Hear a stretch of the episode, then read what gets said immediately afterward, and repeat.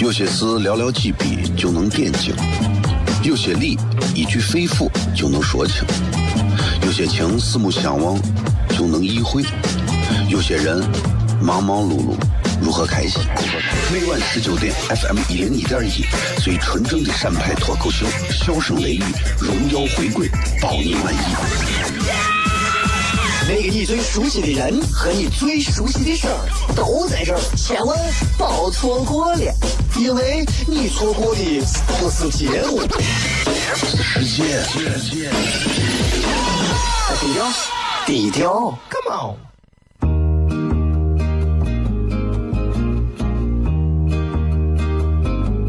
我的爸爸是个伟大的人，因为他能给别人带去欢乐。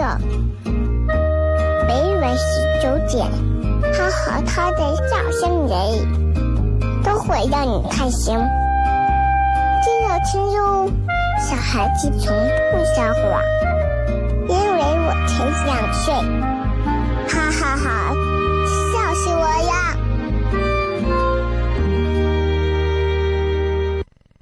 ！Don't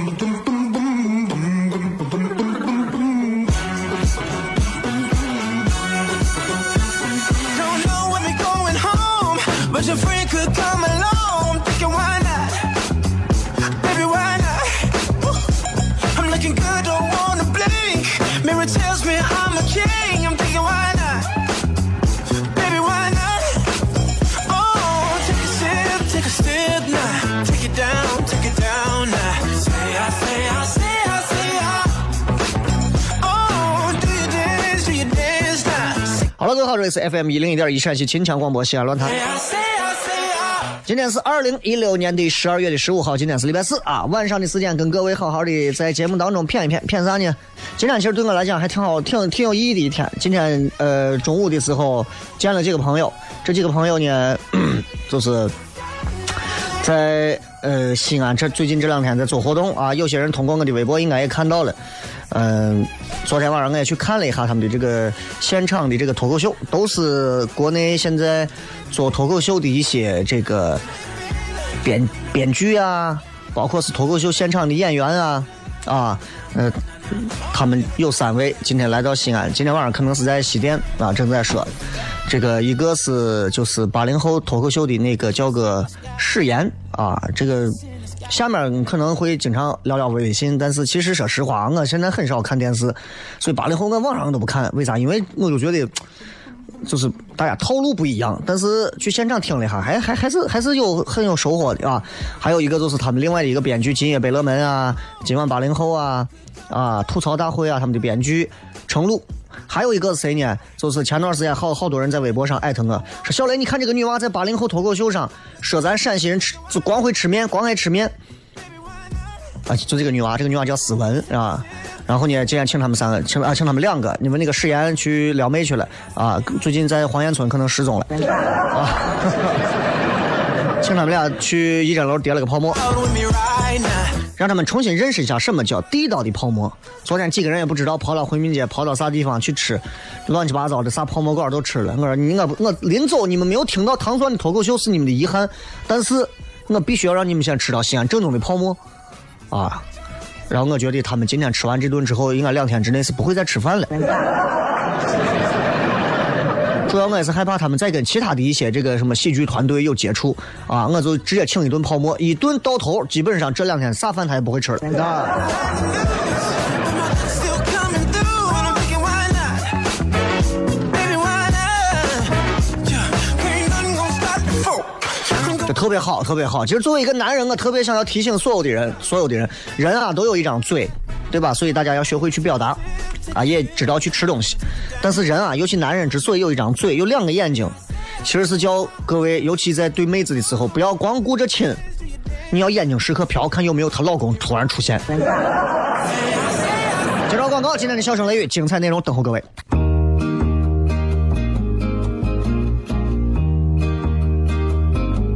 我的爸爸是个伟大的人，因为他能给别人去欢乐。每晚十九点，他和他的笑声人，都会让你开心。记得听哟，小孩子从不说话，因为我才想睡。哈哈哈，笑死我了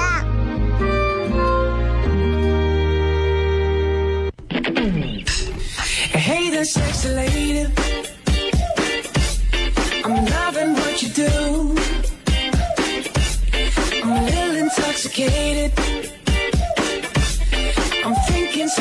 欢迎各位继续回来，笑声雷雨，各位好，我是小雷。今天是礼拜四啊，跟大家今天其实咱们开头先随便聊一聊，随便聊一聊啊。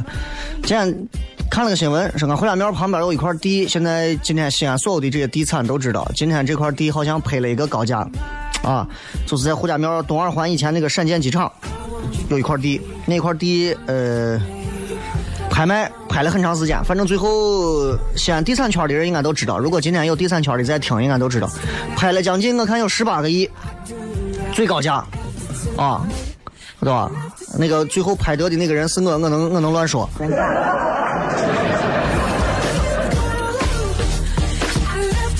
所以你看这块地啊，真的是其实。就胡家庙附近，那真的那是我那是我都是我们同学呀、学生啊一块小时候玩的一个地方。现在呢，你看地儿都变了，所以西安现在变化的还是挺多的，对吧？今天主要跟大家聊一聊，你觉得一百年之后，一百年之后啊，一百年之后，你认为，呃，人们的生活会有什么一些突飞猛进，或者是完全不同的改变？大家可以发挥想象。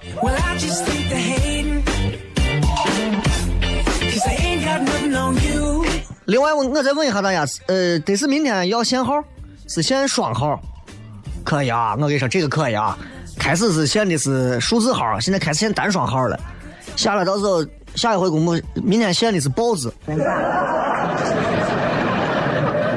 哎，那就厉害了。过两天明天限顺子，要命呢，对吧？这我就觉得就这个规定规定啊，人家有规范，那咱既然决定了，咱就要听。国有国法，家有家规。任何地方、任何时候，其实我们都要去遵循它。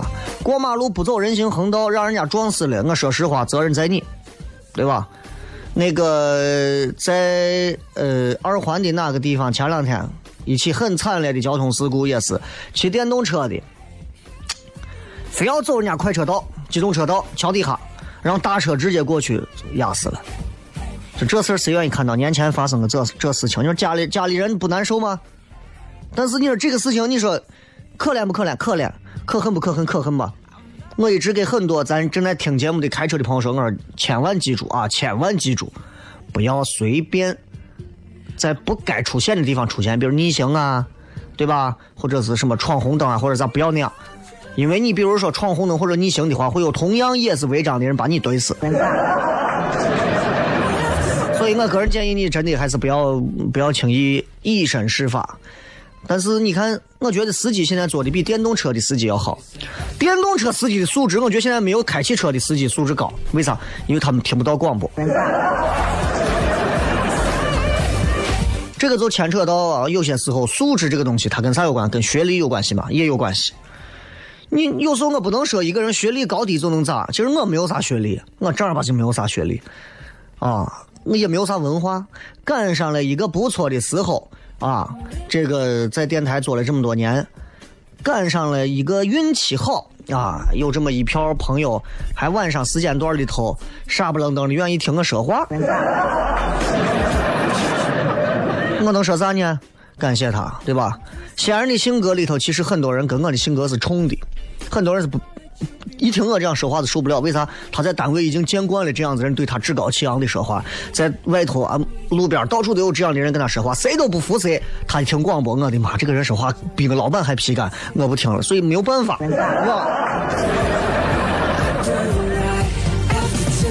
我跟你讲，今天我们就简单说一个小的事情啊，说啥呢？说这个发微信。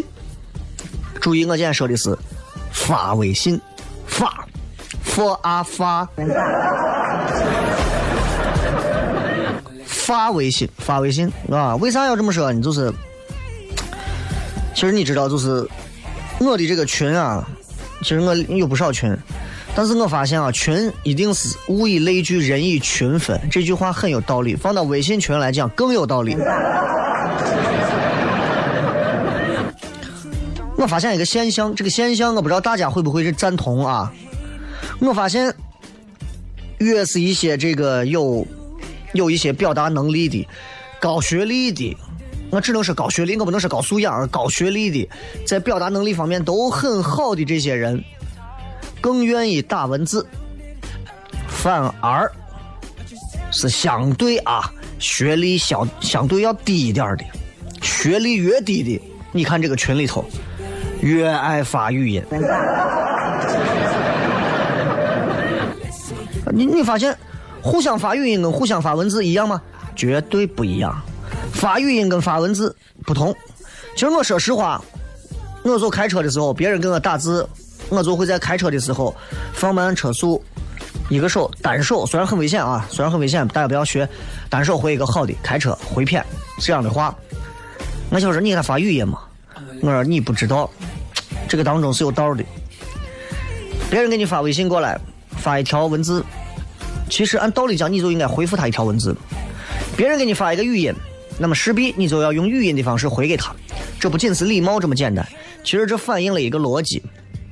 别人给你发字，小雷，我问你个事情：今天晚上啊，今天晚上晚上七点的节目里头，你能不能邀请一下这个王思聪过来跟你做一期节目？他能把语言说出来，证明这个事情基本上是靠死的。他只要我一个决定，对吧？那么我会告诉他，可以啊，没有问题。不过他现在给我投一千万，因为我跟他之间没有什么感情可谈，我们之间都是赤裸裸的资本主义的感情。那举例子，举例子。那么同样有一个人给我发了一段话：“小雷你好，我是谁谁谁。”今天晚上的节目可不可以发一个呃，让王思聪来你的节目上一期笑声雷雨呢？如果你看到这么一段文字，你会怎么想？我一定会发，证明这段文字里头有很多的不确定性，有很多的不确定性。如果你直接告诉他好的可以晚上行，那你叫他直接来吧，他会回给你类似于比如说。啊，我先问一下，如果可以，我再给对方报价，等于这条信息可能只不过是那个确定信息的十分之一的一个成品。再比方说，有一个妹子跟你互诉衷肠，你就这么想，晚上十二点啊，你媳妇睡了，对吧？或者或者或者你女朋友睡了啊，然后你呢一个人啊坐在这儿，这个时候，比方说前女友。你的前任女友两个人好了很多年，大家都以为你们结婚，结果你跟别人结婚了，他劈腿跟别人好了，带着恨，带着曾经浓浓的爱，他晚上找你，他说在吗？我最近过得不开心，我能不能跟你聊聊天？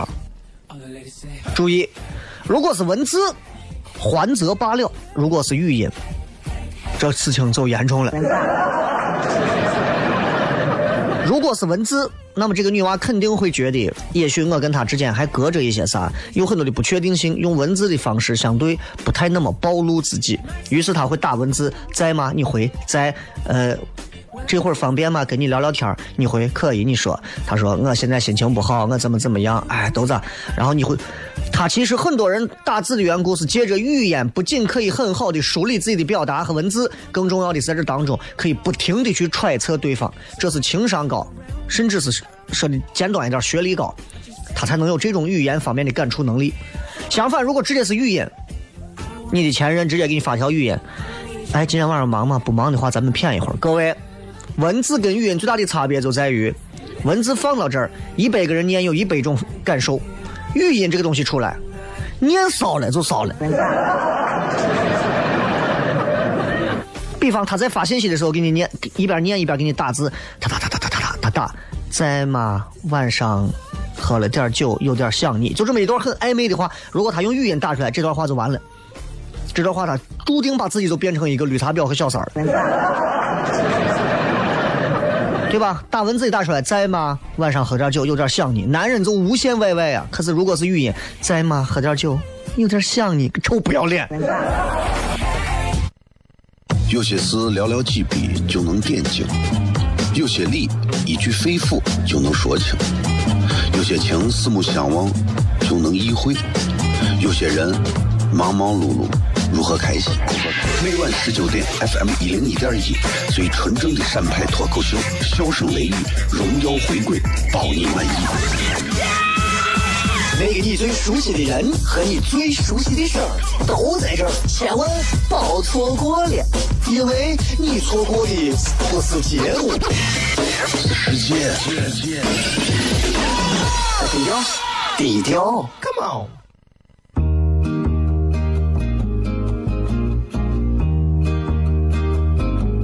我的爸爸是个伟大的人，因为他能给别人带去欢乐。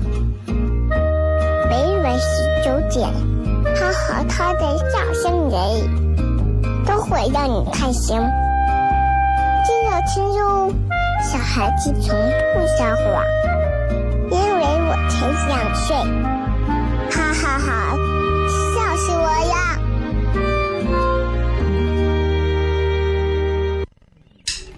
！！Hey, the sexy lady. Loving what you do. I'm a little intoxicated. I'm thinking so are you. You're trying to deny it. But I know I change your mind. 欢迎各位继续回来，笑声雷雨，各位好，我是小雷。刚才给大家在讲啊，就说现在发微信到底应该是发文字还是发语音？其实这当中有很多的诀窍和窍门儿嗯，我倒谈不上我讨厌发文字还是发语音，其实看我干啥。你比方我洗头的时候，你给我发文字，我把我手机搓湿它了，我也弄不出来个字啊，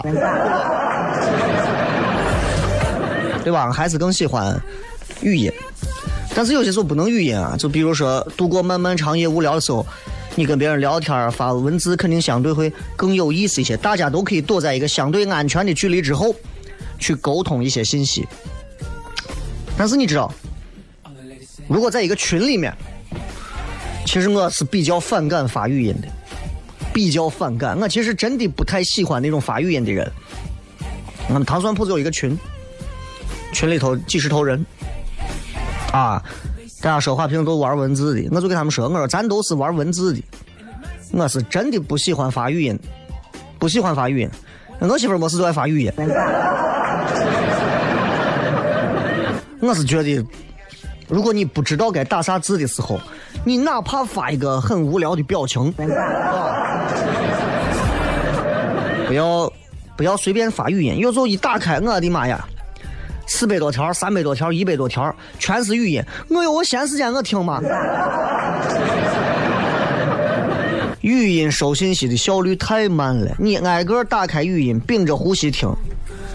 有的人一会儿说方言，一会儿说普通话，一会儿骂街，一会儿吐槽的，听不了。一遍再听一遍，你还不能快进，也不能略过，疯不疯？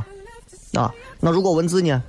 简单的多呀，文字你随便一段一段文字，我看信息我可以一扫。一目十行，我可以细细品味，我可以保存，我可以传阅，我可以收藏，可以分发，对吧？会让人感觉到轻松愉悦很多。所以我想说，发语音的人，尤其在群里面总是爱发语音的人，其实他是一种为了自己方便，只要按一段话，按着键，滴，啦啦啦啦啦啦，说完话发出去就结束了。可是发文字的人，往往是更伟大、更无私的。他们为了别人方便，希望不过多打扰别人的时间。同意的话，摁一下喇叭，谢谢。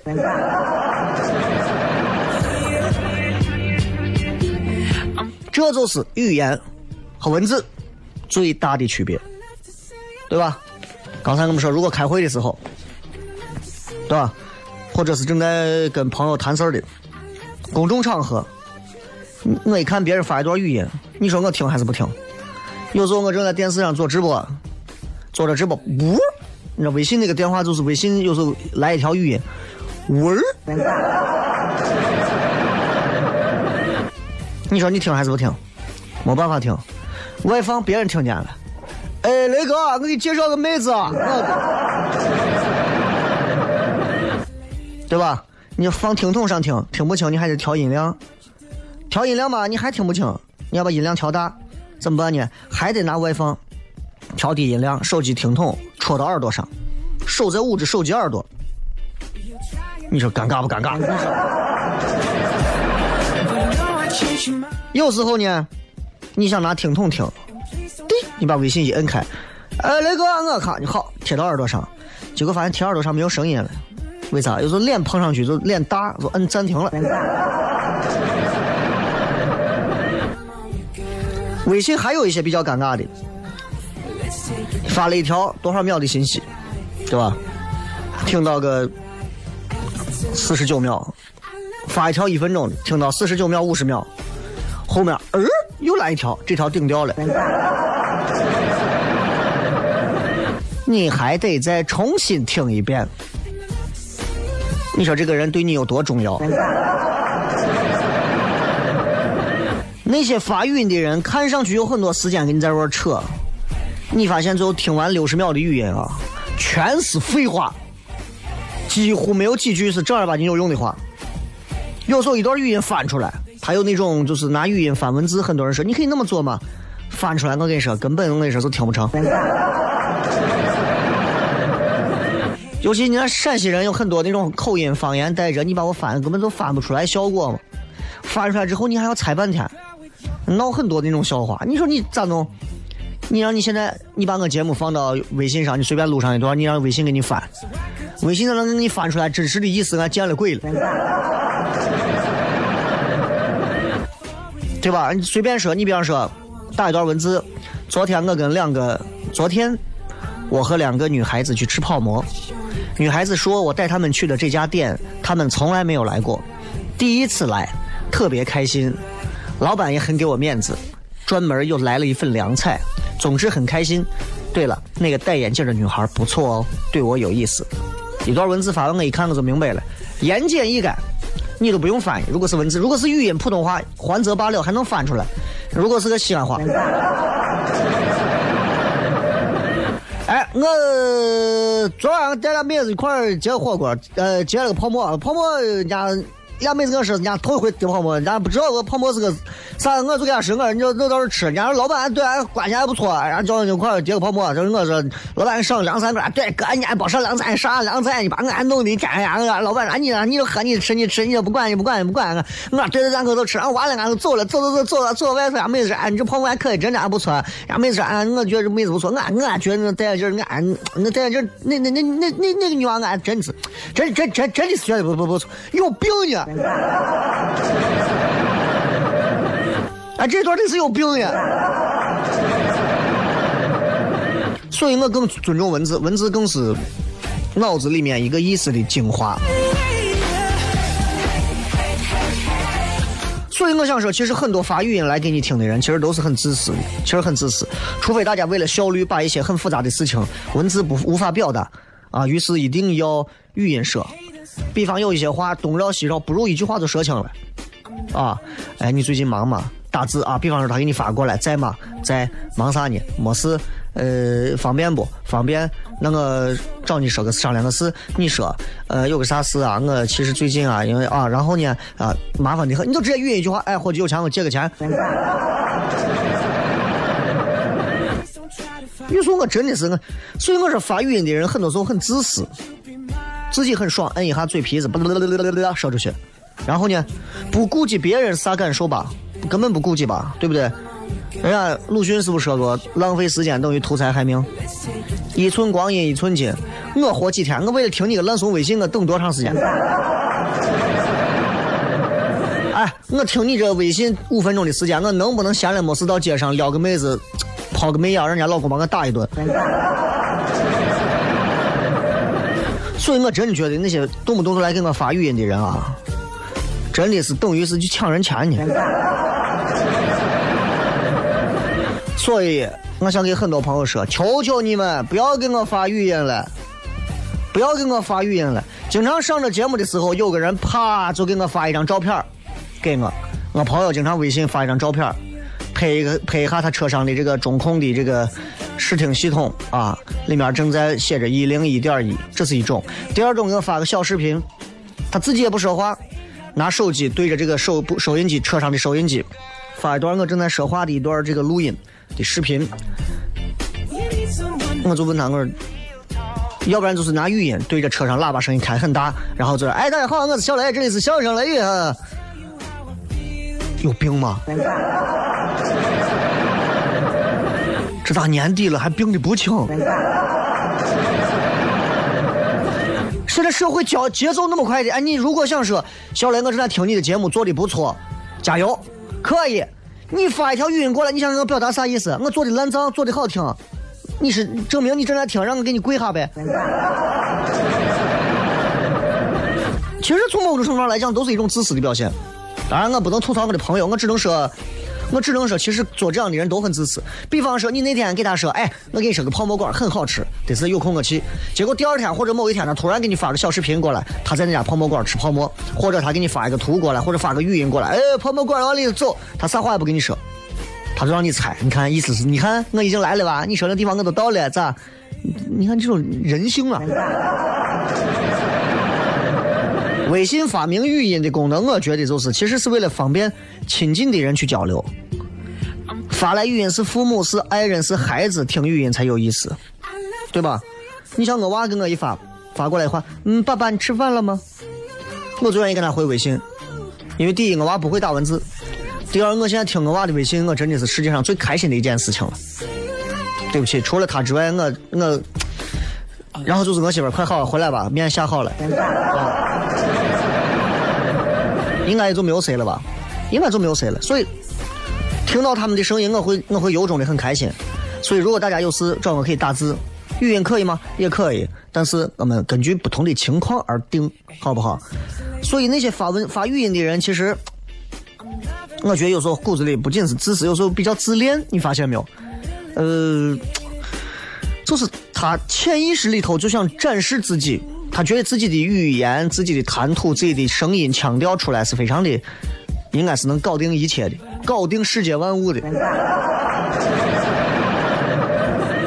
我告诉你，只有两种情况，只有两种情况适合发语音。第一种，亲人之间，亲人之间，啊。第二种，情人之间。一种是亲人，一种是情人，你们搞清楚，就这两种。当然，很多人说还有另一种啊，啥呀？很多一些我司机们弄的那种微信群，都是互相发。呃，我看了啊，明德门加气站可以加气。他们如果打字看，那估计马路上就一堆车祸了。对吧？所以除了这些之外，语音就很不是非常合适的情况下，我觉得不要轻易，对吧？开车做饭给人家发个语音，不好意思，我正忙，等一会儿回给你，两句话就完了，避免打字，对吧？所以今天跟大家讲一讲微信发文字和语音的区别，希望对大家有所帮助。进到广告回来之后，开始互动了。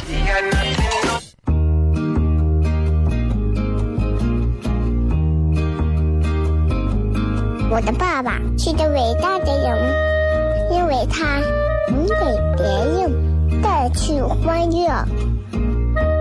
每晚十九点，他和他的笑声人，都会让你开心。记得听哟，小孩子从不撒谎，因为我才两岁。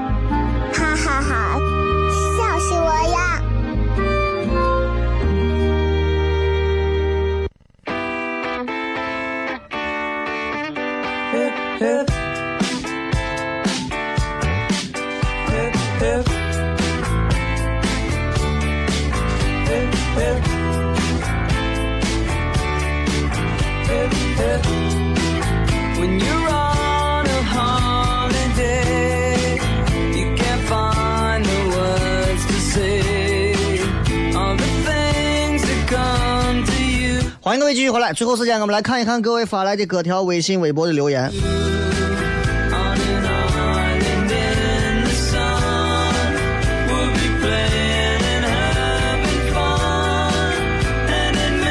这个微信、微博上啊，有不少的朋友，这个呃留的这个，我觉得还是不错的。昨天微信还微博都发了一个，不是说一月十二号嘛，小雷会有一个团啊，也是这边咱自己台里头组织的，有一个这个，哎呀，这个叫啥？去去去加密啊！其实我都没去过，反正都是水。去过地方，我基本上我就跟死了一样。我去过地方，我就只能在岸边待着。刚好赶年前，一月十二号到一月十九号七天的时间啊。然后，因为很多去加密都是自由行，但是年前基本上看，你自由行你需要操太多的心。但是如果你是自己抱团去的话吧，很多团现在非常贵。现在到年前，现在那个价季节的团都是上万了，八千多上万的。这个团的价格是个七八八八啊，所以就是如果有时间的话，愿意来的话可以来啊。我就跟你说一下，反正你们来不来，我反正我都去。啊，到时候到时候媳妇去玩浮潜，我就带着娃在沙滩边上，我就两个人玩沙子。啊，你们就在这儿继续吸雾霾吧啊。我就只能说这么多了。如果说哎小雷你想去微信啊，关注小雷的微信，还有小雷的微博置顶的都有具体的这个咨询的信息都有啊，在这就不过多的宣传了。同样，哎也可以关注一下西安论坛的官方微信以及微博。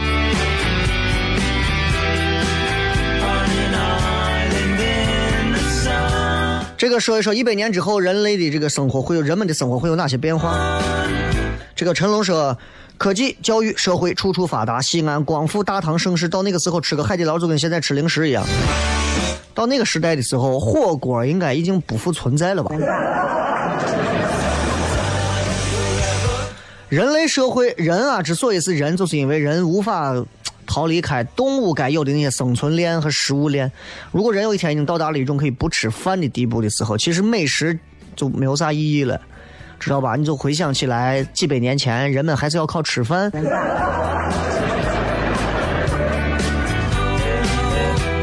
这个单独记忆说，出租车上正在听啊，所以呢，没有没有说完结果，我们光说了上半句。这个说雷哥，我现在在北京上大学，刚作死听你昨天的节目，然后更想回家了。啊，上一期节目得是讲的二十四节气啥好吃，是吧？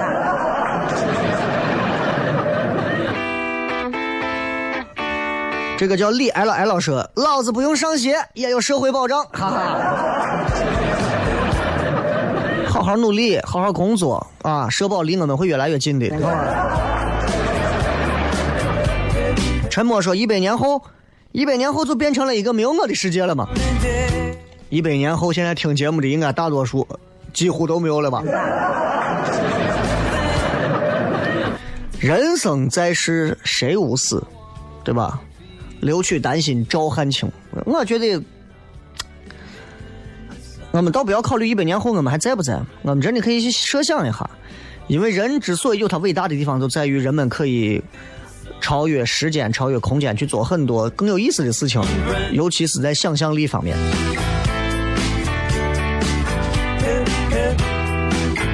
花草茶说：“我真的相信可以像蓝胖子一样，就机器猫啊，带个竹蜻蜓随便飞，就不知道会不会限制体重、超重禁飞。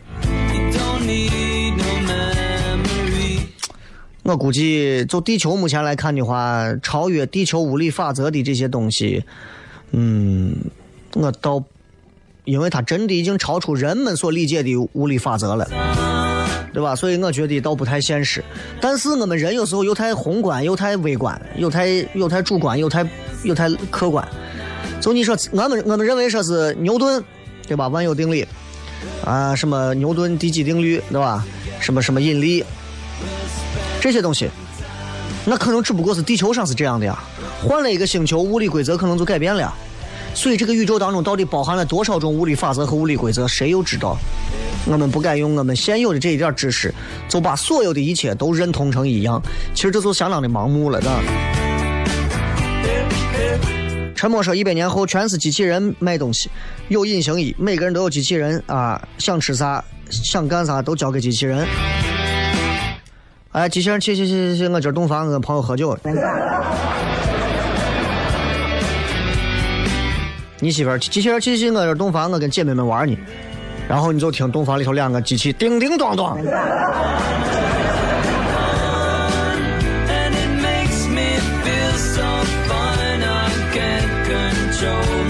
二强说：“以咱现在的年龄，谁还能体验到一百年后的生活？过好现在就好了，管他那么多。”他，那我发这个意思我很无聊和幼稚了。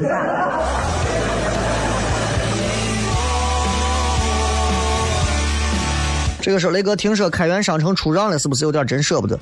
开元好像是让王府井百货给收购了。哈纳克说，人类进化到和现在完全不同的样子，一百年的时间，人类的变化不会太大。进化这个东西是成千上万年，甚至是几十万、几百万、上千万年、上亿年才有这种进化的改变。你看鳄鱼，你看蟑螂，多少年几乎没有太大的变化，原因就是这儿。多少年才能变一点儿？呃，说丑的罚款啊！一百年后，人们估计床都不用起了，给脑子连个数据线，把啥都闹了。只要你敢想，就能做。某个电影里头好像有这样的桥段哈，但是人到那个时候，我就觉得人真的活的就像一滩，就像只剩一个脑子了，四体退化，对吧？五谷不分，就光有一个发达的大脑。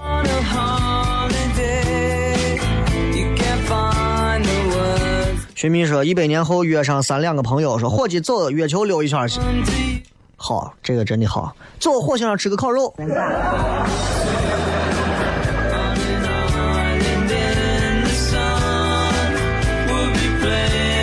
狂徒说，人工智能普及，人们可以提高办事效率，把更多的时间放在享受生活当中。这个倒是有可能的。现在其实已经有了很多享受生活的这个便利性啊，因为科技的提升。博文说，一百年后，人们利用意念创造出独特美味的羊肉泡馍，吃饭不再像传统那样拿着筷子，躺在床上只需要张开嘴巴，一碗热气腾腾的泡馍就会进入口中，那就活活把人烫死了。我也不知道这个人是跟吃泡馍的人有啥仇。大毛他娘说，一百年以后，雌雄可以同体，可以单体繁殖，从此没有了逼婚。晚上闲着没事，今儿走走走，出去耍去。哎，不去不去不去，今儿没事，在屋在屋生个娃。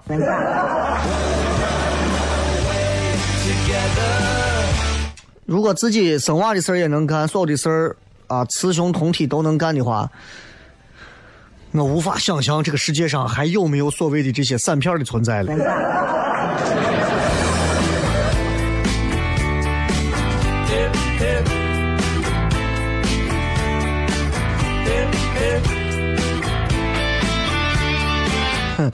好了，这个今儿就先骗这么多吧，因为今天时间也差不多了。最后时间啊，跟大家还是送一首歌啊。这个唉，歌还没选啊，挑一首歌。呃，快过年了，也希望大家啊，这个礼拜呀没有糖酸的演出。下周，下周的周二，呃，下周和下下周的两个月，这两个礼拜的周二晚上都有免费场的开放麦。很多年轻的演员和朋友都可以上场上台试一下。另外，在这个周五、周六，下周周五、周六就是二三、二四平安夜这两天，还有三十一号、三十、三十一这两天，周五、周六我们都有双场演出。所以年底的最后两周没有看过糖蒜铺子的人，一定要抓紧观看糖蒜铺子的演出，否则的话，时间到时候到了，你说你说，哎呀，小雷，我孩子没有看过，我现在很尴尬，很你就没有行动过吗？当然了，西安人对于演出好像都不是特别特别的那么执着的去追求，但是我还是希望更多的朋友可以来看一下，毕竟，对吧？就连跟八零后的这些编导、编剧啊啥，我们都一块能坐下来吃饭、吃泡馍。这个世界上还有啥事情是不能改变的呢？